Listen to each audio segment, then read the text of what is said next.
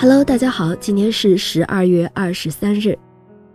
在艺术史上，人们绕不开一起最令人惊骇、悲伤的自残事件，那就是梵高割下自己左耳的那天。事件发生在一八八八年十二月二十三日。这天，在法国南部的阿尔勒，梵高和来看他的高更发生了激烈的争吵，高更一气之下摔门而出。到了晚上，情绪激动的梵高竟然割下自己的左耳，寄给当地的一个妓女。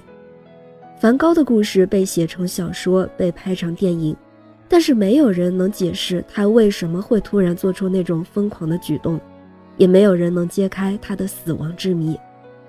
我们今天试图从当时的民风来推测一下，梵高是不是患有精神疾病，又为什么会发疯？关键词就是苦艾酒。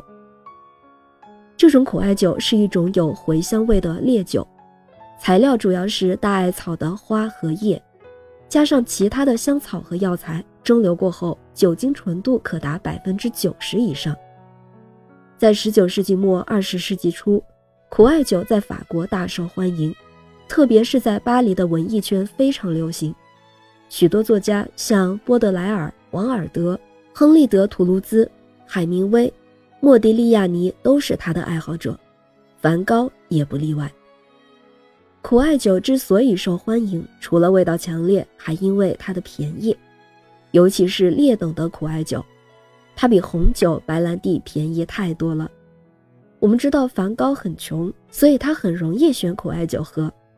据说，如果苦艾酒喝多了，会造成自律神经兴奋，产生幻觉。所以有人说，梵高在死前两年画风巨变。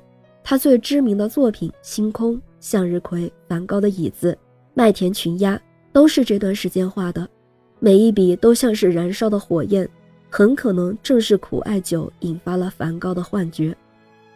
而苦艾酒喝多的后遗症就是会出现紧张性头痛，有时丧生意识，确实有可能导致精神错乱。这就和梵高的症状很相似了。梵高本来就有癫痫病，而此时又多次发作，再加上经济拮据的压力和狂热的创作动力共同作用，他的精神很容易由兴奋转向崩溃。在这样的精神状态下做出自残的举动，应该也就不足为奇了。后来，梵高两次被送到精神病院疗养，在痛苦中，他还是持续作画。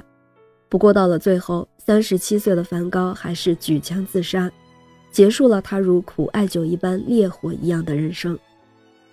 那苦艾酒的命运现在又如何呢？如果你喜欢日本漫画《名侦探柯南》，黑衣组织的一名成员的代号就是苦艾酒。在现实生活中，一九零八年七月五日，瑞士全民公投在国内禁止了苦艾酒。比利时、巴西、荷兰、美国也都陆续禁止售卖，而最风行苦艾酒的法国也在1914年明令禁卖。